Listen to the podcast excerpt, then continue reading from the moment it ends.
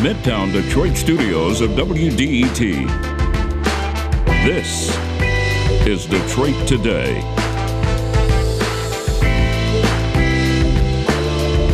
Doctor Mona Hanna-Attisha was the clarion that alerted the world to the Flint water crisis. She will join us this hour to talk about her work in Flint, the book that she's written, What the Eyes Don't See, and where we are now in Flint with the idea that everyone deserves access to clean water. That's all next on Detroit Today, right after the news from N P R.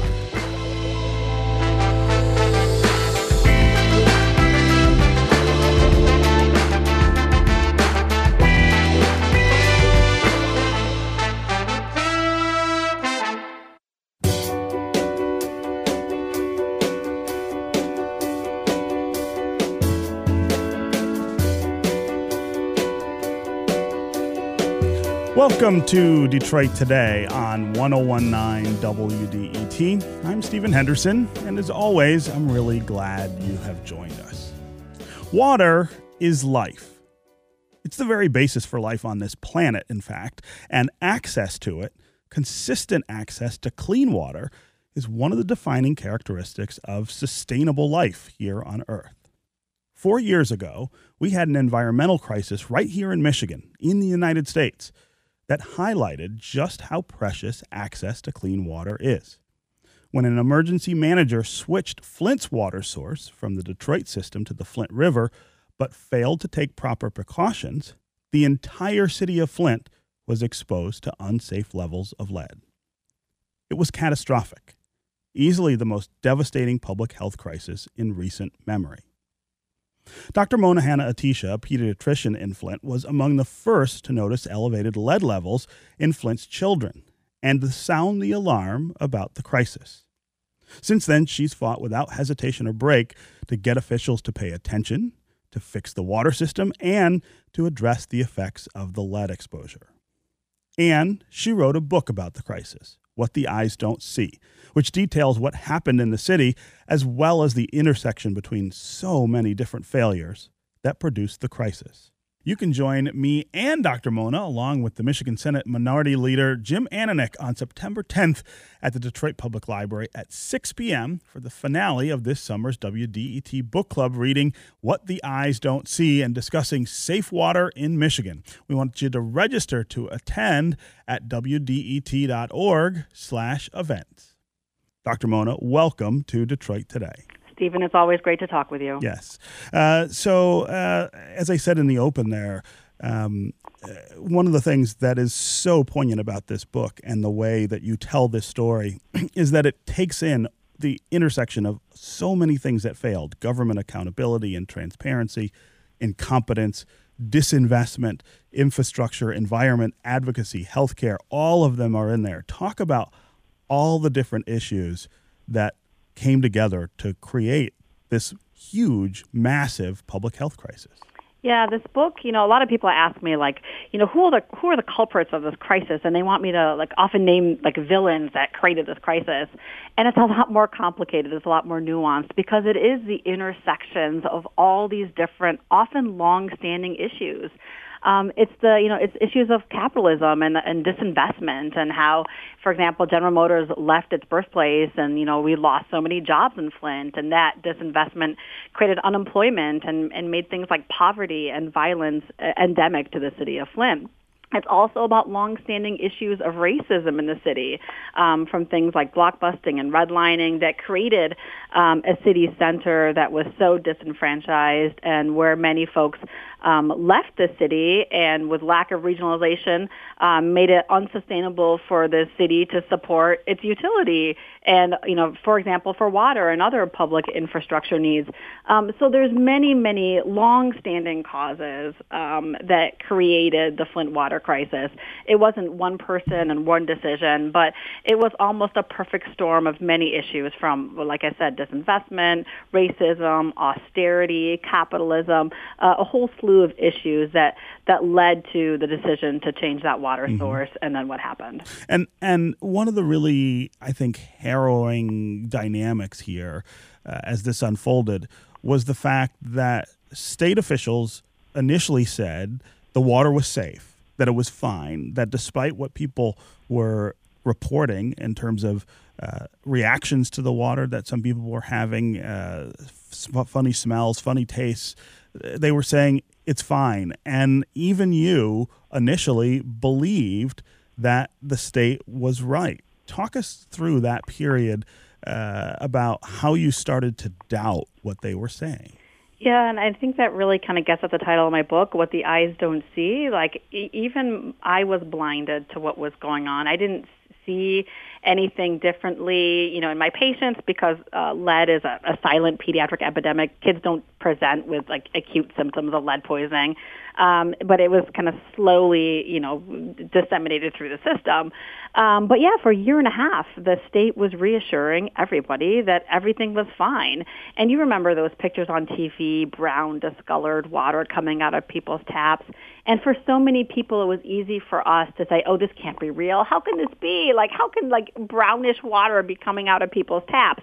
Um, let's just choose to ignore this because it is about, you know, a different population, far away. It's not me and my, it's not my kids, um, which is kind of the, the – the thrust of the story is that this was a city, this was a problem that people closed their eyes to, uh, which also very much, you know, is a reference to the title. It's about people, places, and problems we choose not to see, not just in Flint, but everywhere, um, and how really it was our obligation to open our eyes and recognize that there was this injustice happening kind of right outside our back door. Um, so, yeah, so it was the issue was being dismissed despite so many red flags and really early red flags. And I think the most striking red flag is just a few months after the water switch. So the water switch was in April of twenty fourteen. Um, by the fall of twenty fourteen, General Motors, which was born in Flint and, and still has plants in Flint, uh, noticed that this water was corroding their engine parts. Mm. Um, and, I mean, it's mind-boggling. This water was corroding engine parts, our drinking water, and General Motors was allowed to go back to Great Lakes water. Yet throughout this time, the people of Flint were literally told to relax, that everything was okay, that everything was in compliance, even though they knew um, that something was wrong with this water. Yeah. Um, talk about the difference here for children in terms of this lead exposure, that, that um, the denial of about what was going on, of course, affected uh, everybody's health in Flint, and the, the switch had affected everyone's health. And as I said, it, it exposed everybody in Flint to lead poisoning. Um, why is this different and so much more important when we're talking about young people? Yeah, so, you know, the the water issue, it was more than just a lead issue. So at first there was uh, bacteria in the water, and we had boil advisories. And then because of all the bacteria, they added a lot of disinfectant, which is chlorine. Because of all the added chlorine, there was skin and eye issues. And then we had a buildup of a chlorine byproduct, something called total trihalomethanes, which is a carcinogen. It causes cancer. Um, we had, I think, about nine months of violations of, of that carcinogen. So lots of other issues, um, and but throughout, once again, we were being reassured that everything was okay. Um, and then that all changed, at least for me, with, and I stopped reassuring my patients that everything was okay, was when I heard about the possibility of lead in the water. Um, when a pediatrician hears the word lead, it's um, it's a call to action. We, we know what lead does. It's probably the most well-studied poison uh, known to man. We've known what lead has done really for centuries. Uh, it's potent, it's irreversible, and we worry about the children the most because it, it, it attacks a child's developing nervous system. Um, it attacks the core of what it means to be you, and for kids, it means it impacts cognition. It actually drops I Q levels. Um, it can lead to things like developmental disorders, behavioral disorders. Um, it's even been linked to things like criminality. Um, and we now know through incredible science that it also impacts things like epigenetics, which can be passed on through generations, which is like your, the expression of, of your genes. Um, so as, as more incredible research comes out, we now incredibly, increasingly know um, that there is no safe level of lead. According to the Centers for Disease Control, the American Academy of Pediatrics, there is not uh, any level of lead that's shown to be of any benefit, and our treatment really should be prevention. Um, so we worry about the kids the most because that is when their brains are developing, and especially the younger children. But lead impacts everybody. Um, subsequent research done after my research also showed lead increases in adult populations, um, and as well as lead increases in animal populations. M S U's vet school came in because so many p- people were concerned about their pets um, and held animal clinics and also showed increases in, in the pets in Flint of lead levels. So it impacts everybody, but, but for kids, it's most detrimental. Mm. Uh, I, I want to go back to September of twenty fifteen uh, in a press conference where you're talking about the findings that were beginning to trickle out about Flint's water. I want to play the clip and then have you talk about what you were feeling and thinking during this press conference. This research is concerning. These results are concerning. And when our national guiding organizations tell us primary prevention is the most important thing and that lead poisoning is potentially irreversible, um, then we have to say something. That was the, that initial sort of sounding of the alarm, I guess, about what was what was going on. Talk about what was going through your mind uh, during that press conference. Yeah, you know, I I felt great at that press conference. I'm like, awesome, we are finally able to share this research with the public. Um, having that press conference was a bit of an academic no-no. Um, when you do research as an academic or physician, it's supposed to go through the peer review process. Right. Uh, and that process takes time. It can take months. It could take up to a year. And I literally walked out of my clinic and I stood up at a press conference with a growing team of supporters around me and shared this research, which which really was not what you're supposed to do in academia. And I think one of the most um, incredible accolades I've gotten through this whole process was an award from M I T, which was a disobedience award, uh, specifically for not going through that academic process. Um, but but that... Our kids didn't have another day, and I wanted to scream these results. Like, once I knew these results, I wanted to scream them off a rooftop, off, you know, off the top of my house. But I'm like, hey, there's something wrong here. We need to act. Um, so I felt great at this press conference. I'm like, yes, I am doing my duty as a pediatrician. Like, I literally took an oath to, to protect children and to speak up for kids. Um, and I was doing very much my professional, you know, and ethical and moral job as, you know, as a, as a human being to stand up and protect children. Yeah. Um, but, but that, that feeling of, yay, we're taking care of kids, um, and we're going to protect them just lasted a short period because, um, you know, within minutes, uh, the, the, after that press conference, the, I was, I began to be kind of denied and attacked. Hmm. Uh, this is Detroit Today on one oh one point nine W D E T. I'm Stephen Henderson, and my guest is Doctor Mona Hanna-Attisha, the pediatrician and health advocate who revealed elevated blood levels in Flint during that city's water crisis. She is also the author of What the Eyes Don't See, the subject of this year's W D E T book club. Uh, Doctor Mona, talk about your relationship with state officials. That's kind of changed over times. Um, uh, for, for a while, it seemed like maybe they were embracing you, and other times, as you said, you were really at odds with them. Yeah, you know, I think initially when this research came out, um, they there was a period of being at odds, and, and the state was saying that my numbers didn't make sense, and that, you know, this they didn't add up to their numbers, and they were very much kind of dismissing and, and denying these facts, just just as they had done with anybody else who throughout this whole process had raised concerns, the, the amazing moms, the activists, the journalists, the water scientists. You know, for a year and a half, anybody who had raised concerns about this water issue um, was being denied and dismissed. Um, however, you know, after this press conference, and I think there was an incredible role of you guys, of the media, and of amazing journalists who, who caught on to the story, um, I, then the tide began to turn, and eventually, kind of with our persistence and with kind of fighting back and with teamwork and with more science, um, the state eventually conceded and admitted that, yes, you know, there is a crisis. Um, and within weeks of that press conference, we went back to Great Lakes treated water, um, and obviously since then have been working on our recovery. Um, so, you know, my, my work, my relationship with state and federal officials um, has always been that of a partner. Um, one of my favorite lines, so I grew up, uh, my brother was this kind of Star Trek nut, and I grew up kind of being forced to watch a lot of Star Trek. And there's a line um, that I love from Doctor McCoy who says, you know, damn it, Jim, like I'm I'm not a I'm not a prosecutor, I'm a doctor. um, and I, I think of that line all the time in my head, like I am not a prosecutor, I am a doctor. And my constituents is the children of Flint, and I will work with whomever from whatever political party um, to get whatever I need for not only Flint kids, but as many kids and, you know, the whole entire city as possible. Mm. Um, so that has been kind of my attitude going in. So in many trips to D C and many trips to the Capitol Hill, you know, I'm working with whomever, um, both sides of the aisle, because you have to, um, to share the story of Flint and to really share kind of what Flint needs, especially in the long term. Let's go to Pat in Detroit. Pat, welcome to the show. Thank you. Um, my question for Doctor Attisha is, I watched a fifteen-minute interview with uh, Doctor Hernan Gomez, who's an emergency physician at Hurley Hospital. Mm-hmm. Um, he's also a pediatrician and toxicologist, and he stated that poisoning is an exaggeration and that we have higher lead levels or lower ones today than we did when I grew up. And he said what we in effect are doing is stigmatizing the youth of Flint by pointing them out that they will have lower I Q or they might have criminal dispositions. How do you feel? Because it creates confusion hmm.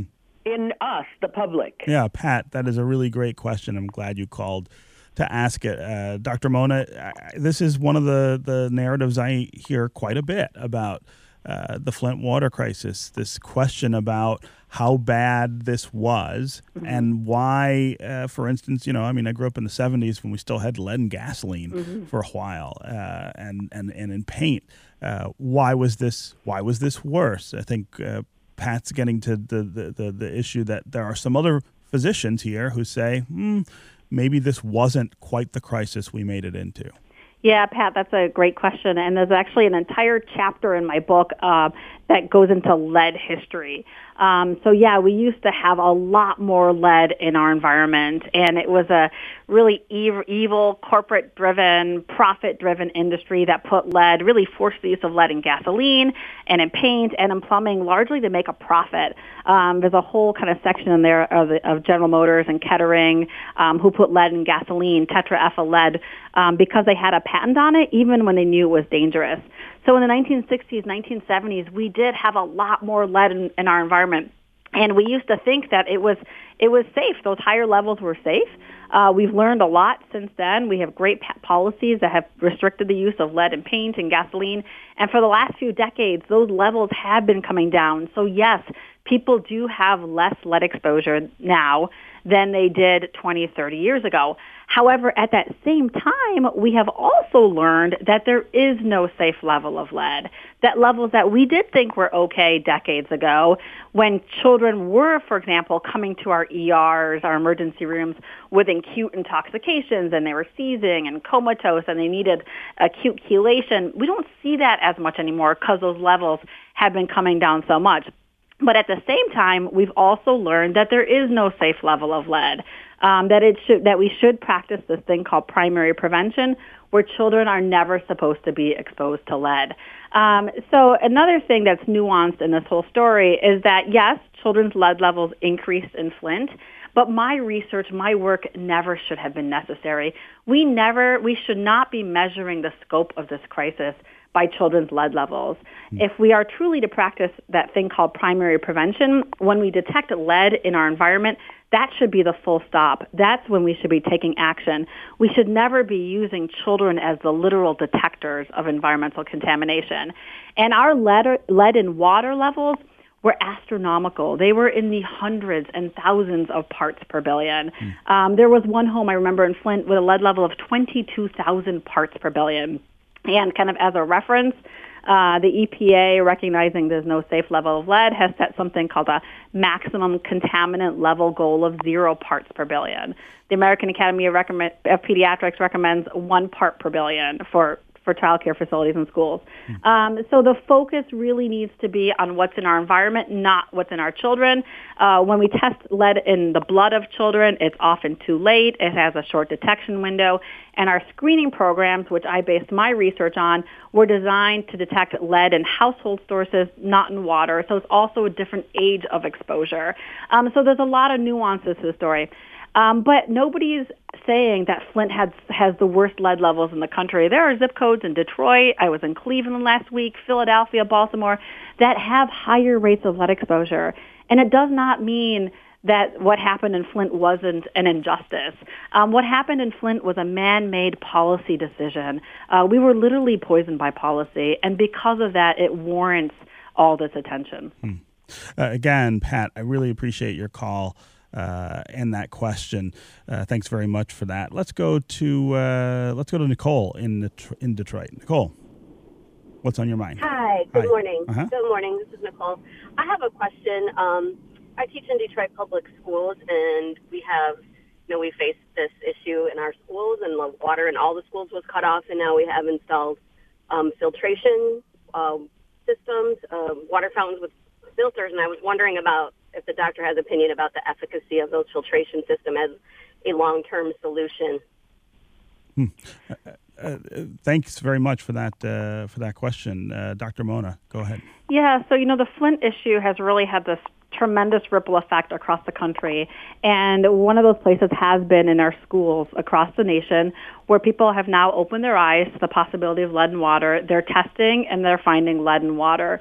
Um, and this is throughout our country, and as such, there's been three national reports, the most recently that's come out of Harvard School of Public Health, that has looked at the national issue of lead in water in schools and found, hey, yes, this is a national issue. And unfortunately, there are no federal laws that govern lead in water in schools or child care facilities.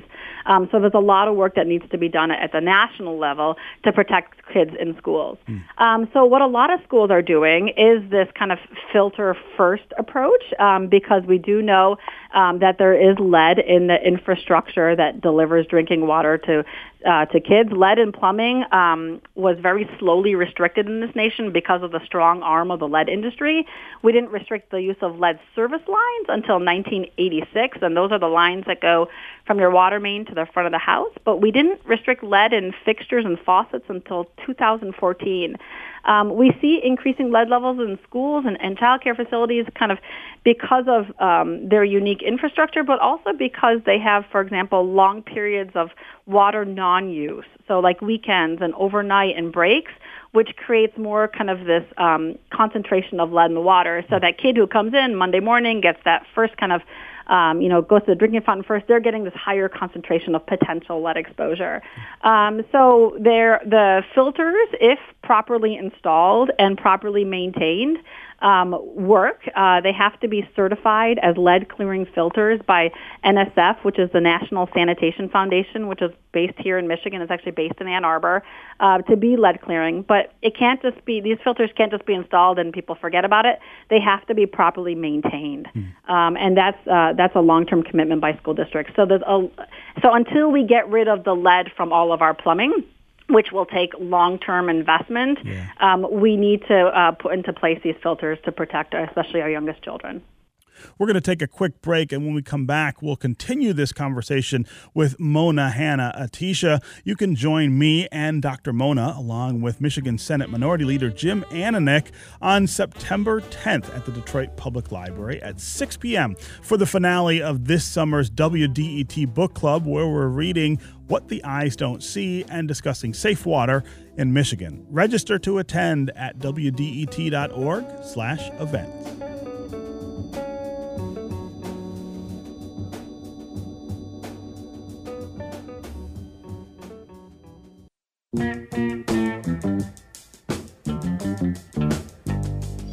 You're listening to Detroit Today on one oh one nine W D E T. I'm Stephen Henderson, and as always, thanks for tuning in. My guest this hour is Doctor Mona Hanna-Attisha, a pediatrician and health advocate who revealed elevated blood levels, uh, blood lead levels in Flint during that city's water crisis. She's also the author of What the Eyes Don't See, the subject of this year's W D E T Book Club. And Doctor Mona, I want to talk a little about um, the twenty sixteen State of the State Address, uh, where you were in the audience, uh, and this was the first time that Governor Rick Snyder uh, gave any sort of real uh, attention publicly uh, from him to the full effects of the of the water crisis. Let's listen to a clip of his speech that night, and I want to get you to tell us what was going through your mind as he was saying this.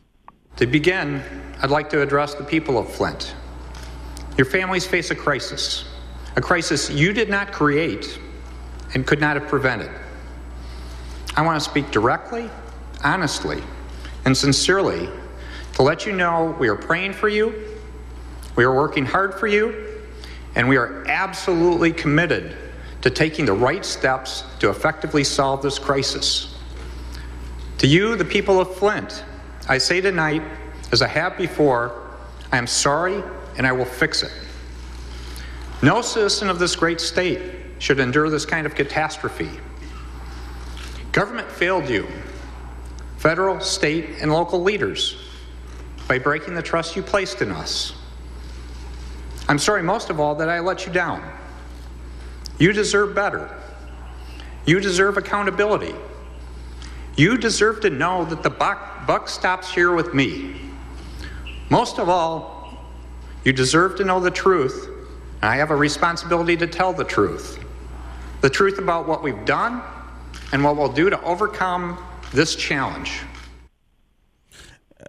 I, I, I always think of that moment as one of the most emotional moments uh, I ever saw for Governor Rick Snyder, who we, of course, got to know pretty well over the eight years that he was in office as a pretty stoic guy. Uh, I, I wonder, Doctor Mona, as you were sitting there at that moment, watching him uh, talk about this, what, what were you thinking? Yeah, you know, it was it was a surreal moment. I, I never expected that the state would concede, that they would admit their error and, and pledge to, you know, work on the recovery. The only perspective I had in this crisis was the Washington, D C lead and water crisis, which was over a decade ago, and nobody ever there admitted error. Um, nobody was held accountable, and it lasted for years, um, and there was multiple cover-ups. So when I started this work um, and d- did this research and publicly shared it and, you know, was denied, I expected a year, years-long battle to expose the truth and, and, and get what Flint kids need. Um, so to hear the governor very emotionally, very publicly um, admit error and pledge to, to fight for its recovery um, was was surreal and nothing that I would have expected. Hmm. Uh, and today, when you think about the promises he made at that moment, I will fix it, we will do everything to overcome this challenge, do you feel like the state has met that obligation? I think it's in process. Um, I, it's, it's long-term work, and, and that was one of the hardest parts about writing this book because the story is nowhere near over. Um, I'm in Flint right now, and we're still on filtered and bottled water mm-hmm. as our pipes are being replaced. But hey, our pipes are going to be replaced this year, and that's amazing. Um, and we'll be the only third city in the country that has replaced their lead pipes. And now, because of Flint, many more cities are following, and, and because of Michigan's new lead and copper rule, you know, the entire state will replace their all their lead pipes in the next twenty years. Um, in terms of what we need for the long-term recovery of children, we're we're we're getting there. It's it's nowhere near complete.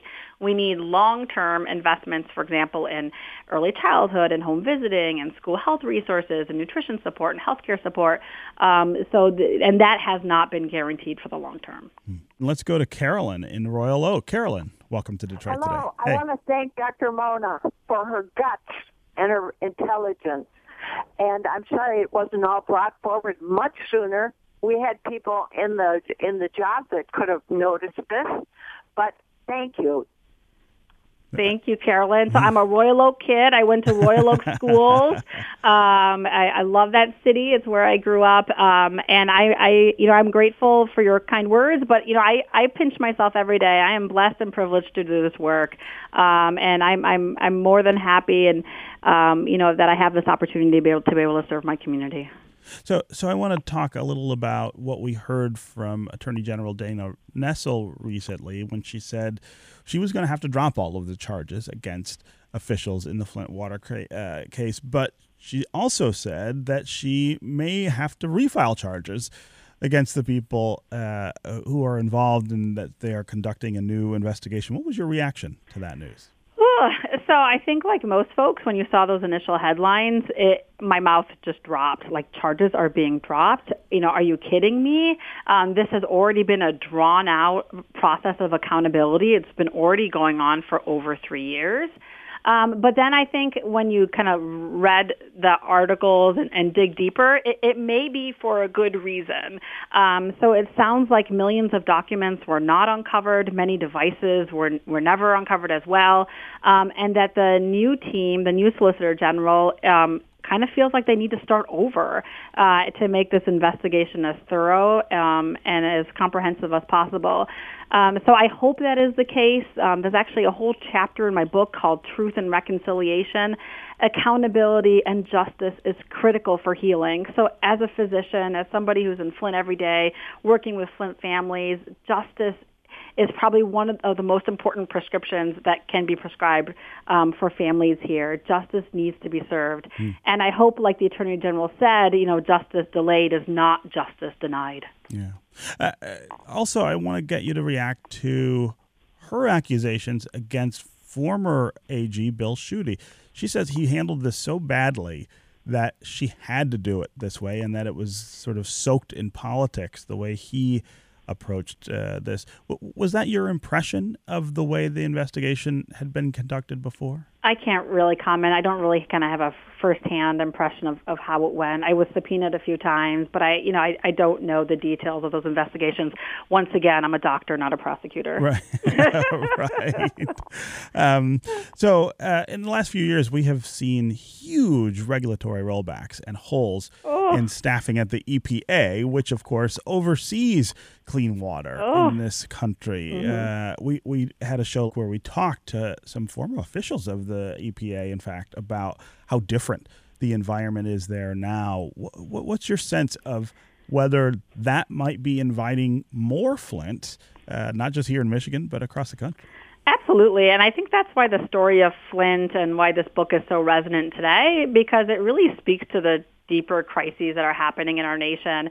And and one of those is this disrespect for science, the disrespect for facts. I mean, common sense science was denied in Flint. And I, I love to share the story. There was a Flint area fourth grade classroom who repeated, who conducted the experiments on the corrosion um, in, in, about, regarding the water. So they took Flint water and they took Detroit water and they tested it. And these fourth graders also saw that there was this difference in corrosion control. And these are experiments, for example, the state said was too expensive and that they couldn't conduct. It was too difficult to do. But fourth graders did it. So here, you know, Flint, let Flint serve as this kind of, you know, egregious example of what happens when we disrespect science, mm. and we, it, but also of the power that science and scientists hold and a greater community to speak truth to power. Um, so we're seeing that nationally, not only kind of with our denial of things like climate change and vaccines, but also in these regulations. Um, that if we learn anything from the Flint story is, is that we need stronger regulations. Um, we need a stronger lead and copper rule. We need a stronger uh, Safe Drinking Water Act, um, especially kind of if we respect history, and there's a lot of history in this book too. Um, we just celebrated the fiftieth anniversary of the Cuyahoga River fire mm-hmm. Um, mm-hmm. in Cleveland, which was really the impetus for the Clean Water Act. I mean, we have to, um, we've come a long way. You know, rivers aren't catching on fire as much. Flint River actually has a history of catching on fire twice sure. as well. Um, but we have to kind of follow the science and do what's best to protect public health. Mm. Um, and we're not there yet. But but awesome and, and really creative innovations are being seen at the state level um, and at local levels because of federal inaction. Yeah. Uh, if you think of the trouble that we're having even this summer, I keep seeing pictures that people are posting on social media of P F A S yeah, uh, showing yeah. up in, in yeah. places where they go to the beach and swim. I mean, your point about how critical this, this issue is now, just at the time that uh, we see this tremendous pushback against science and defunding of the the mechanisms that would keep us safe, it, it really is kind of frightening. Yeah, I, there's quite a bit about this in my book, and I talk about the history, for example, of how lead got into gasoline. And one of General Motors' kind of industry apologists was this guy named Robert Kehoe, who said that if you can prove that tetraethyl lead is dangerous, we'll take it out. Um, and that sets forth something called the Kehoe paradigm, which over a century ago has really governed how we practice in terms of public health and really in terms of regulations, that something is safe until proven dangerous. Hmm. And that's exactly opposite of common sense, prevention, the precautionary principle, which is how we're governed in medicine by the concept that something should be dangerous until proven safe. And because of this philosophy that was set a century ago, um, it, it has persisted, and it has led for, to this industry-driven and profit-driven Um, you know, mechanism where, you know, we have tons of chemicals out there in our environment um, that are not regulated. And it's really been kind of at the upper hand of industry. And we've also poorly held industry accountable uh, for what they've done. And I think the P FAS uh, disaster is another example. Mm. Okay, we're going to take another quick break, and when we come back, we're going to continue our conversation with Doctor Mona Hanna-Attisha, the pediatrician and author who is the inspiration for this summer's W D E T Book Club.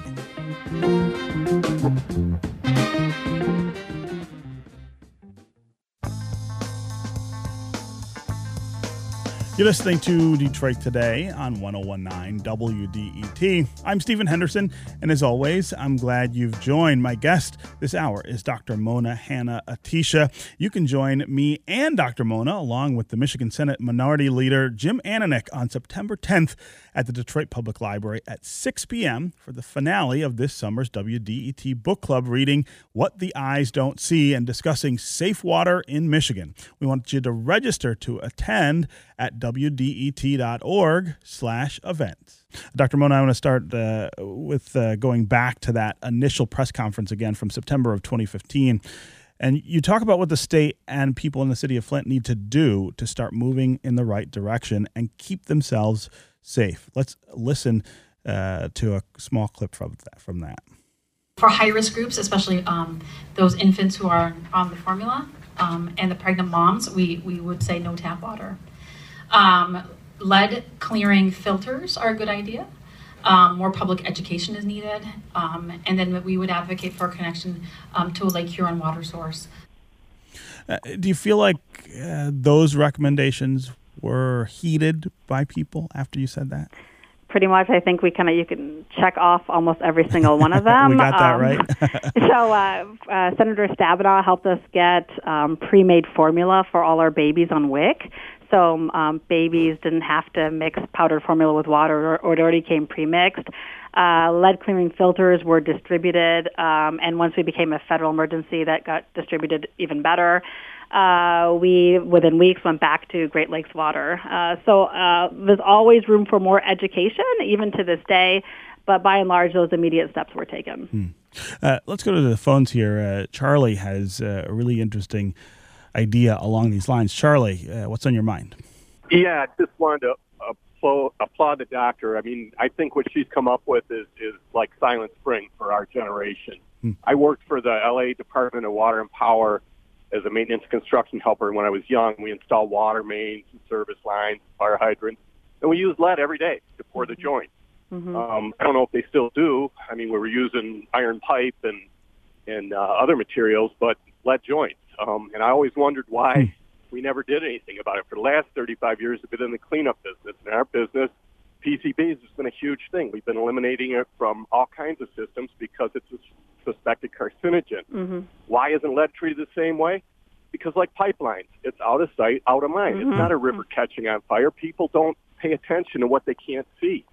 And I just really want to applaud her, because just like Silent Spring, this is a clarion call. If we don't do something, we're just going to continue poisoning ourselves. Hmm. It's yeah. ridiculous, and I just want to thank you. Thank you, and you, that's also why the book is called What the Eyes Don't See, because we we don't see what's underground. We think our roads and our bridges are in bad repair. What's underneath needs as much investment. Um, and we also don't see lead in water. It's clear, and it's in, it's invisible, it's colorless, it's odorless, it's tasteless. So we have to open our eyes to it, and then we can act. Yeah. Uh, let's go to uh, Glenn in Midtown. Glenn, welcome to Detroit Today. Hey, thanks for taking my call. This is a great program. I'm glad there's so much attention uh, being focused on this, sure. And I think the previous caller about future problems and what the E P A needs to do is extremely important. Hmm. Uh, but we have this uh, disaster essentially in, in Michigan. And uh, my recommendation is that we need to hold everybody accountable. That would be the politicians who are there to protect the people. And it doesn't seem as it was done in this case. And also the businesses that are trying to make money and aren't concerned about the health of the people. But what I think we should do in Michigan to solve the problem and actually get lead out and fix our infrastructure is add a particular income tax, a state income tax, to fix the lead problems and the other types of problems like this in our infrastructure huh. in the entire state. Let Michigan be a leader in in fixing these problems, and it takes money, and the people of Michigan need to understand this is not a, a cheap problem. Right. Uh, Glenn, I really appreciate the call and the idea there. Uh, Doctor Mona, can you talk about, I mean, we are replacing the lead lines in Flint, the water lines in Flint, but I think as Glenn points out, this is something that we've got to do uh, in almost every city. I know one city is an exception. The city of Lansing replaced yeah. its lead pipes uh, with with uh, more modern equipment a few mm-hmm. years ago. But but if you go to most places in Michigan, we, we have this same issue. Yeah, there's only two other cities in the country that have replaced their lead lines, and, and one is Lansing, Michigan, because of the leadership of Virg Monero over, over a decade ago, and the other is Madison, Wisconsin, um, and it took them over a decade. Uh, the new Michigan lead and copper rule, which uh, came in really kind of heeding the lessons of Flint, uh, it has recommended or, or you know or required that all the lead lines in Michigan be inventoried and replaced over the next two decades. Hmm. Unfortunately, there's not like funding that is coming with this. So the water utilities are very much up in arms. Like, how are we going to be able to pay for this without passing on these rates to the consumers who are already paying a lot for their water bills? And obviously, there's an issue with water shutoffs in places like Detroit and in Flint. Um, one creative uh, uh, option that has been considered in, in other states, and we're encouraging Michigan to consider, is looking at holding the lead industry accountable. Hmm. Uh, so unlike many public health evils like tobacco and asbestos, the lead industry has largely gotten off. They have not paid for their damages, and very similar to the other industries, they knew it was harmful, yet through kind of media and lobbying, they continued the use of lead in its marketing, not only in paint and, and in plumbing, um, and also in gasoline. So there have been uh, efforts in other states, and we're encouraging our state to also look at this, uh, of, of holding that industry accountable and getting damages to then fund some of this infrastructure work. Yeah. You know, uh, the, my next question is kind of related to this this subject, but I, I wonder what you think will have to be done to restore trust uh, in state and local leaders, the trust that really got broken during this, this water crisis.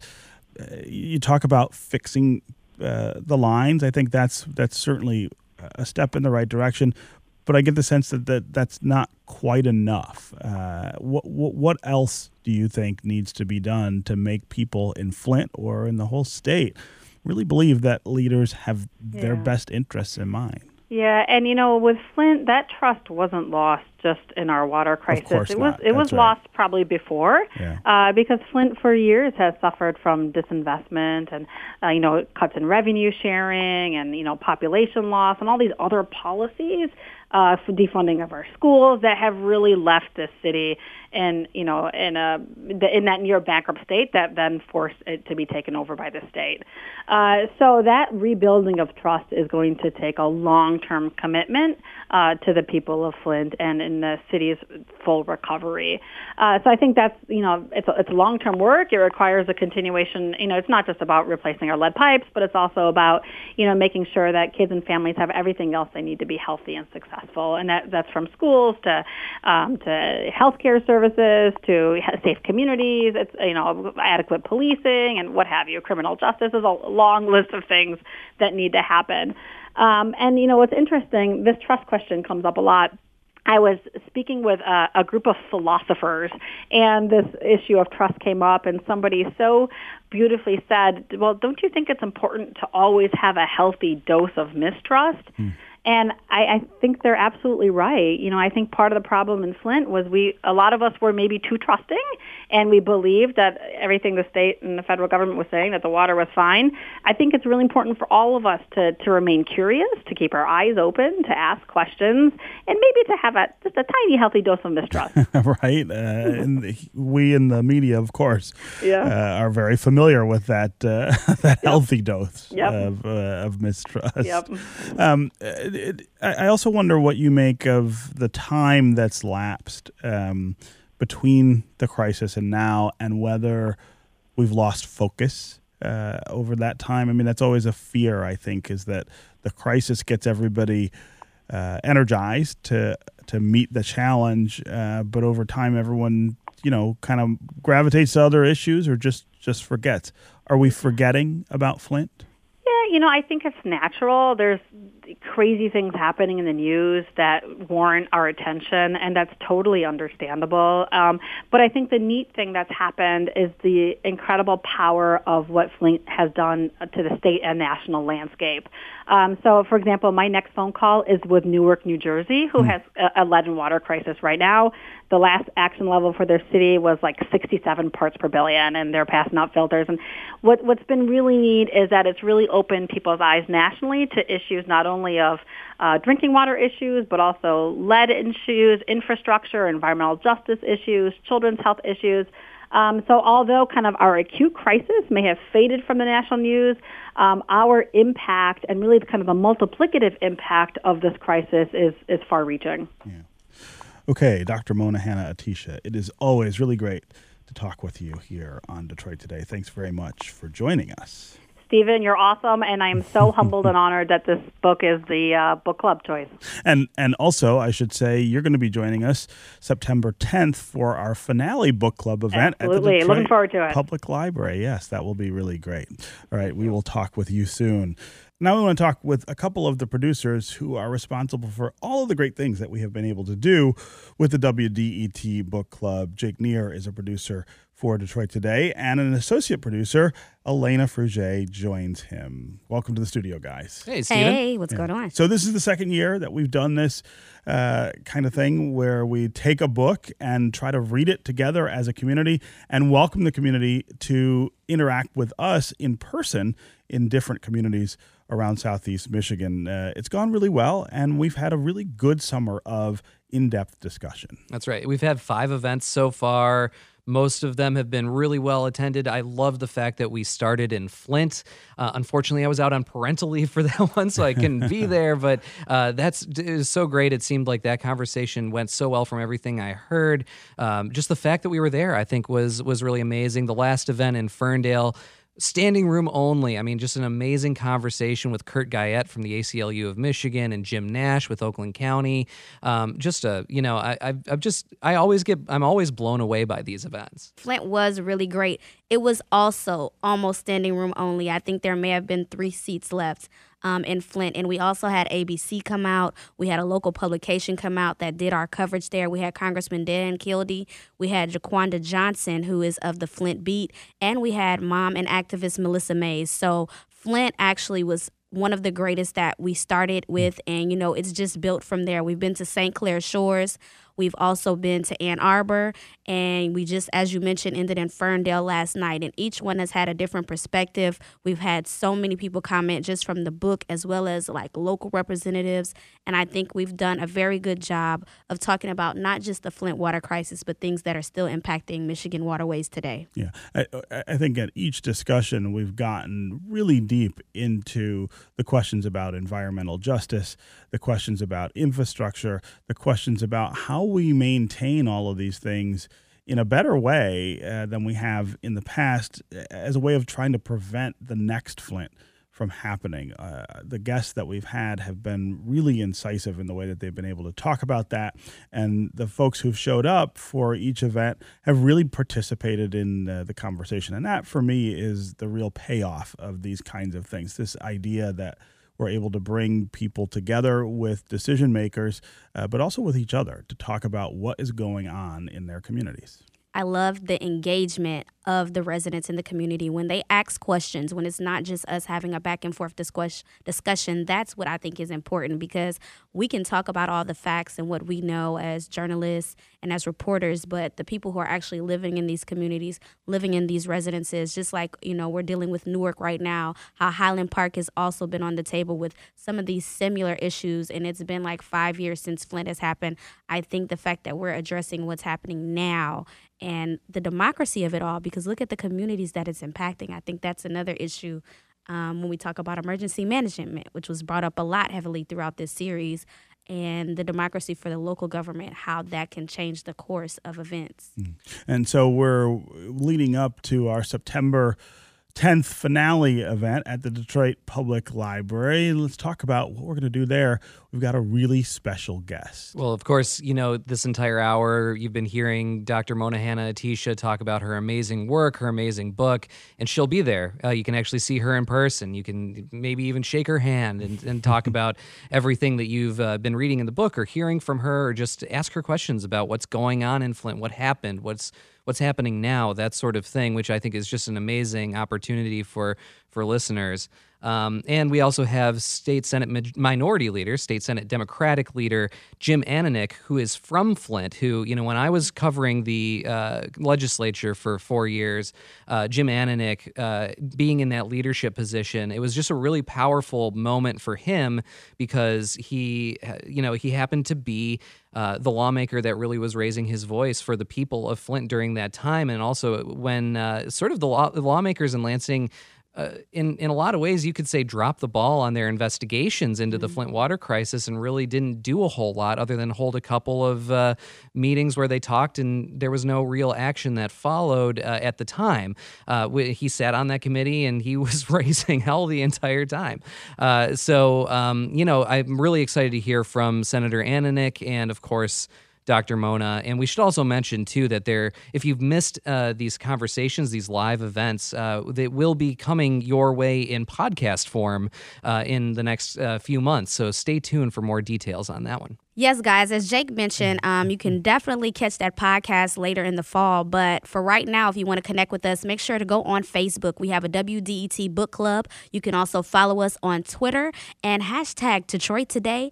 And you can also hashtag the book club if you want to. We're on all social. You can catch us on demand. And if you've missed anything, you can also listen to all the on-air interviews we've done as well, because Stephen has done weekly interviews about the crisis on W D E T dot org. Yep, hashtag W D E T Book Club. Yeah. So again, September tenth at the Detroit Public Library. Join us for the finale of the W D E T Book Club. Uh, you will get to have a great discussion with other members of the community and with Doctor Mona Hanna-Attisha herself.